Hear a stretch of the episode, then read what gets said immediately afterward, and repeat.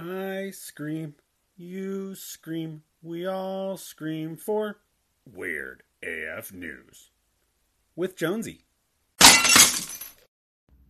Ancient 2,500 year old bong suggests that the ancient Chinese got very high at their funerals.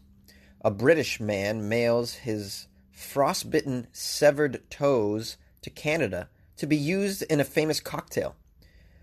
And an intruder in Virginia broke into a home and microwaved butter, has been charged with trespassing and other weird shit. These are the stories for Weird AF News on Thursday. This is Jonesy, the host of Weird AF News, the only daily news podcast hosted by a comedian. I should say, daily weird news podcast. And I am grateful for your ears today. Yay! A 2,500 year old bong suggests that the ancient Chinese got high at funerals. yeah, man. They've been getting so high for so long. But why? Why at funerals? I can't be high at a funeral. That would freak me the hell out. I mean, I just can't can't do it. Maybe if it's a funeral for somebody that I don't know, but even then I just get mm, I'm just more sensitive when I'm high. Historians you should know have long been aware of the use of cannabis in ancient times. Yes, this is very true. It's one of the oldest cultivated plants in East Asia, by the way, and references to cannabis appear in texts as early as 1000 BC. Now, a group of researchers from the Chinese Academy of Sciences has added something significant to the historical record a 2,500 year old bong. Unbelievable. But is it a weed bong or is it a tobacco bong? Because I live in Chinatown and I've seen guys, uh, old Chinese men, smoking out of a huge bong, but it's tobacco. I almost crashed my car. I couldn't believe they were smoking around on the sidewalk. So the archaeologists who discovered this ancient smoking device refer to it more scientifically as a wooden brazier or brazier, B R A Z I E R. But essentially, it's a big old group bong used to hotbox the ceremonial hut at funerals. Interesting. And just to be clear, the article says that it was definitely used to smoke cannabis, not tobacco.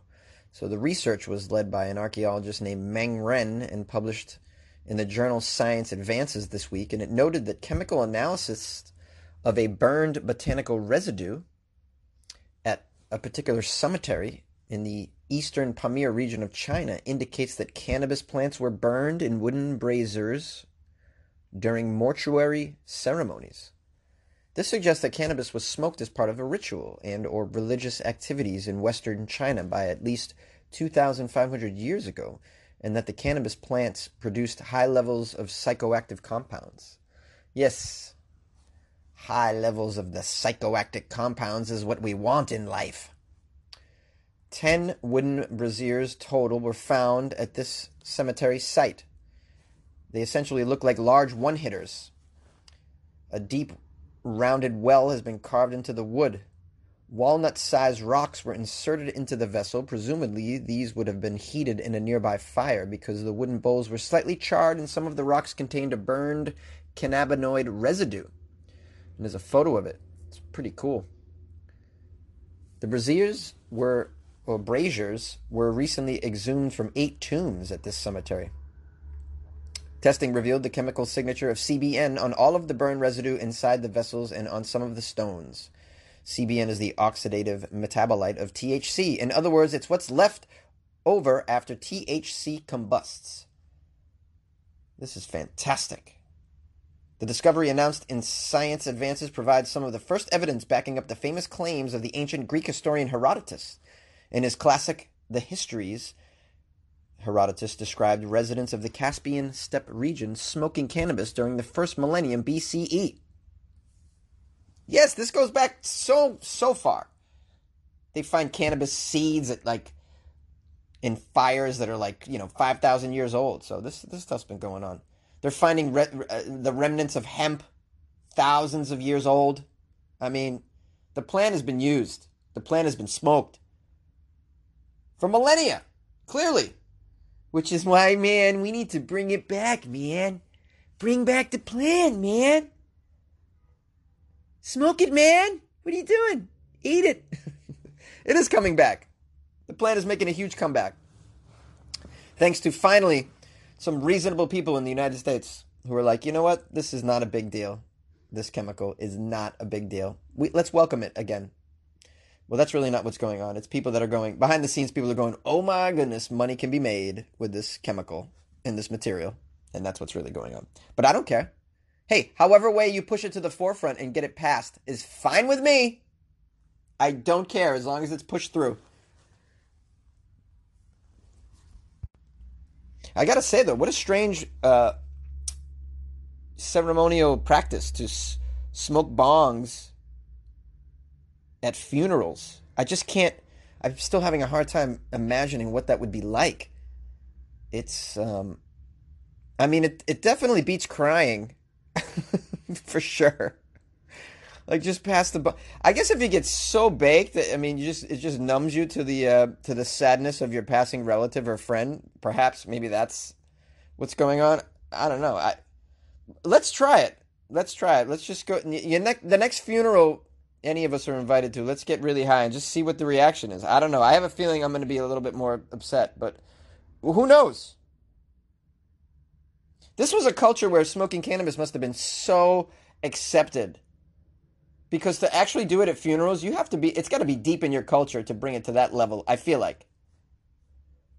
Back then, you know, 3,000 years ago in China, I mean, they're probably smoking it at, at work, smoking it during the childbirth. I mean, can you imagine if it's smoked at funerals? What other just everyday? Well, that's not an everyday occurrence, but what other you know ritualistic ceremonies and rites are featuring cannabis? If the funeral rite is featuring cannabis, I'm wondering. What about at a wedding? The bride and groom hitting that bong. Yep, I do.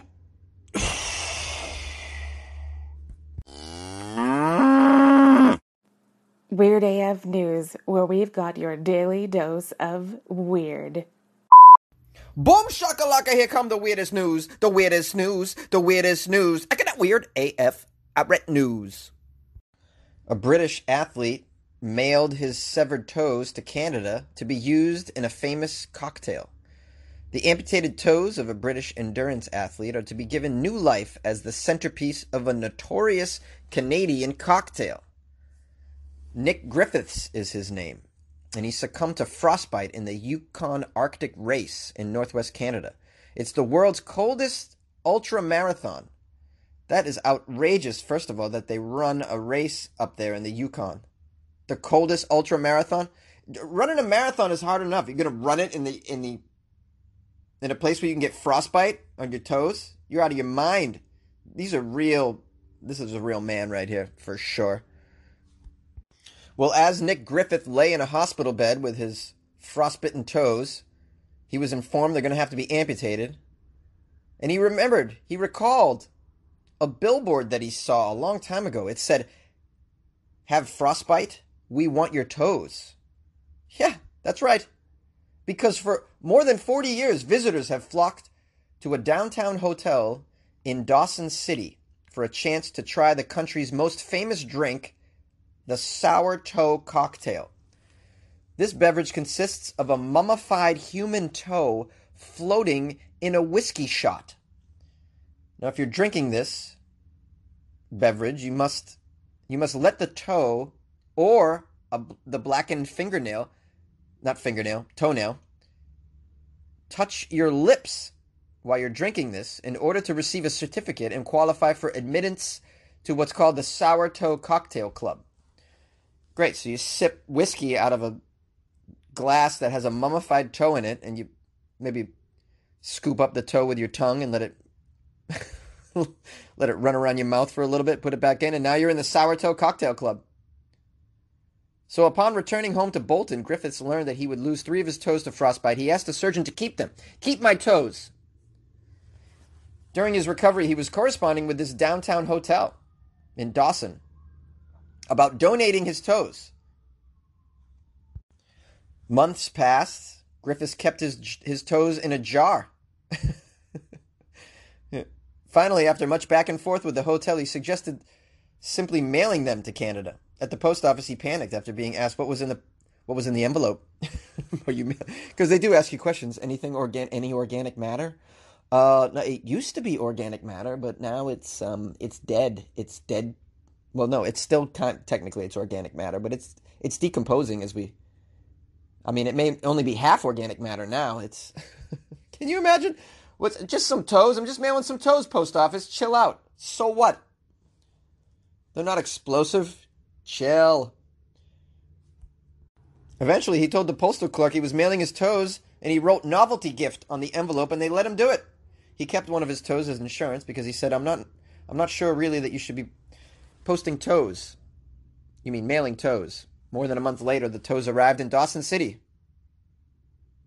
The hotel wrote in a statement, "We couldn't be happier to receive this man's toe." Toes, plural. In one sentence, he says he mails toe. He mailed toes. And in another, it says just toe.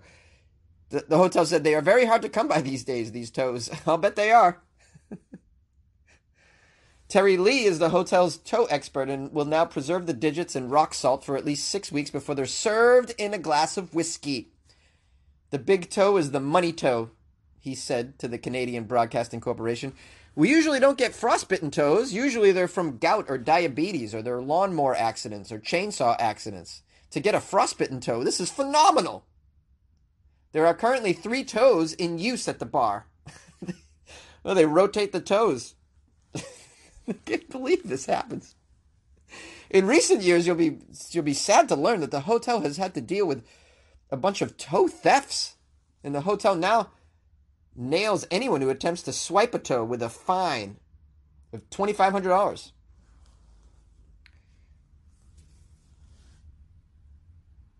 I think they should mail this guy Griffiths a little bit of cash for the toes, by the way, because they're so hard to find, and to have a frostbitten one is very rare. Should get something out of it. I would really love to fly up there and try this uh, whiskey drink with the toe in it. Again, one day, guys, when when the Patreons, when we're making thousands, Jonesy can just fly up there and try the shoot video and record audio of me trying this toe cocktail. Wouldn't you love that? That'd be that'd be outstanding. Interview the whoever invented this drink. I mean, you're out of your mind, first of all, but I love it. You ought to do one with a nipple. Yeah, a drink with a nipple in it. Sounds amazing, right? Bloody Mary nipple. I don't know. I'm just trying to brainstorm some other possible body part themed beverages. what about a mint mojito with an earlobe in it? A lobe mojito. a mojito lobe, if you will. Um, all right, I gotta stop. Sorry.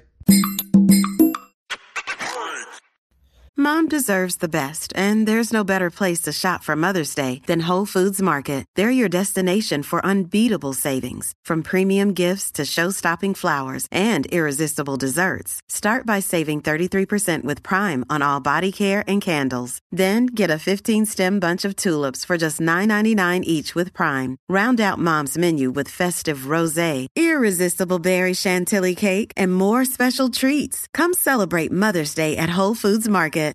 An intruder has been arrested and charged for trespassing, breaking into someone's home, going into the kitchen, and microwaving butter. Roanoke, Virginia. The intruder has been identified by Roanoke police as Mary Saunders, age 30, of Roanoke. She's been charged with trespassing. How many times can I say Roanoke? am I saying it right, by the way? I feel like I am. She's been charged with trespassing, but not charged with microwaving the butter. Isn't that theft? Stole his butter, or whoever's butter. A local man got a rude awakening when he discovered an intruder in his house. Here's a quote from Zach McGuire, the guy whose butter was unlawfully microwaved against his will. He says, I came out here into the kitchen and she, this lady's standing right there in front of the microwave getting ready to nuke my butter. I told her she butter not. Hey, because I'm a comedian too. Oh, Zach McGuire, hilarious. Way to keep your wits about you and still maintain some level of humor when someone's trespassed into your kitchen and is microwaving the last of your valuable butter. Zach said he had the woman sit on the floor while he called the police. Just you, just yeah. I mean, you can eat my butter. Just get on the floor. Do you want me to get you? How about how about I make you a bagel for the butter? How about that? Who just microwaves the butter? Who breaks into a house and microwaves butter? That just seems strange. This person's on some serious drugs. Obviously, it's Virginia. I'm kidding. Um, I love Virginia very much. Uh, I have nice, fond memories of Virginia. West Virginia, that's another story. Sorry. Well, anyway, Zach McGuire has lessons for everybody. He recommends everyone keep their doors locked. And he gave some advice for any future intruders and guests who might want to break in. He says BYOB, which means bring your own butter, bitch. this guy's hilarious. You got to really kind of laugh it off, though. Someone breaks into your house and, and, you know, microwaves butter. I've covered so many stories where people break into houses and they do strange shit. You know, like clean the kitchen, uh, take a nap on the couch, like stupid shit like that. This just tells you these people, right? So you gotta, they're not trying to steal anything, right? They're just so messed up on drugs that they go in there and it, they don't even do what you should be doing in a break in, which is looking for valuables. No, they're so messed up. They're like, wow, I'm gonna, I'm gonna take a slice of this cheesecake. Let me make coffee. I'm gonna make some coffee in somebody else's home. These people just need help. They don't need to be, you know. If you're doing something and if you're doing something that's like looked we look at it and we go, "Oh, you're out of your mind." That means you need help. You need like mental assistance. But instead we like throw these people in prison, which is really isn't helpful. Um, their reality is bent clearly, so they need help getting the reality as close back to what the rest of us experience as reality is. Does that make any sense? It's like, hey, your reality is so off kilter. It's gone rogue. You know, your reality went rogue. Mary Saunders of Roanoke. We need to get your reality back in line. Well, you know, putting Mary in prison for six years isn't going to help her get her reality back in line. She needs to listen to Weird AF News to get her straight. I would love just for once for someone who was a subject of a story like this that I covered on Weird Weird AF News to call me and and just like I don't know. I'm okay with you just bitching me out for covering the story, but like just a call. 646-450-2012. Mary Saunders of Roanoke, Virginia, call me. I want to we need to talk, man. I need to get you some help. I wanna do something freaky to you right now. What's up? It's Jonesy. This is the outro of the episode where I say certain announcements and give shout outs to people that I love, that love me, and people that hate me. Ryan Sprague, that bastard, whom I love, Ryan wrote me about the dodgeball situation. He says, okay, dodgeball. This is clearly people who were on the sidelines of shame their entire life. Jesus, it's a sport. You don't always win. Learn to lose gracefully. See, that's the thing people forget about sports. Yeah, they teach you how to win, but they also teach you how to lose, how to pick your ass up after defeat, not be defined by that defeat. Yeah, I lost. I practice harder. I get better. Now I win.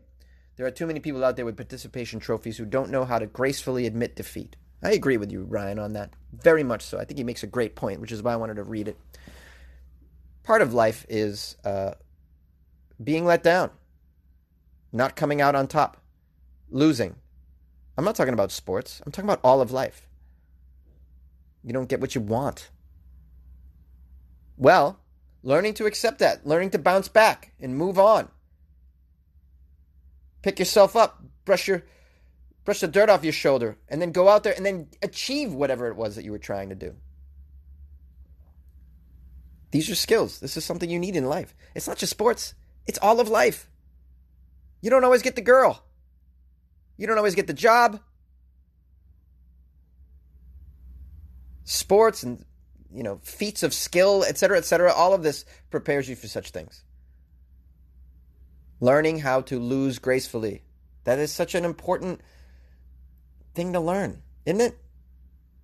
So yeah, when you take dodgeball out of school and shit because you don't want anybody to have their feelings hurt or whatever, I mean, you're not allowing people the opportunity, children the opportunity to learn how to deal with losing gracefully. That's um, I think that's really important. Uh, so thank you, Ryan. You guys may disagree with that, so call the show, let me know. Email me, funnyjones at gmail.com. You can reach out to me on Instagram at Funny Jones and on Twitter at Funny Jones and on Facebook it's Comedian Jonesy and blah blah blah. I'm all out of coffee, so if you want to mail me some grounds, I'll give you my address. Please do so. Uh, lastly, check out the Patreon because I uploaded a bonus episode, bitches, yesterday. And, and the day before that, I uploaded a bonus video of me at a weird place called Pioneer Town. It's in the California desert. Uh, so, yeah, you can check that out on the Patreon. Patreon.com slash weird AF news. That's how you do it. That's how you find it. That's how you get involved. That's how you give Jonesy a couple of dollars a month as a show of appreciation and love for me and what I'm doing over here. Appreciate that.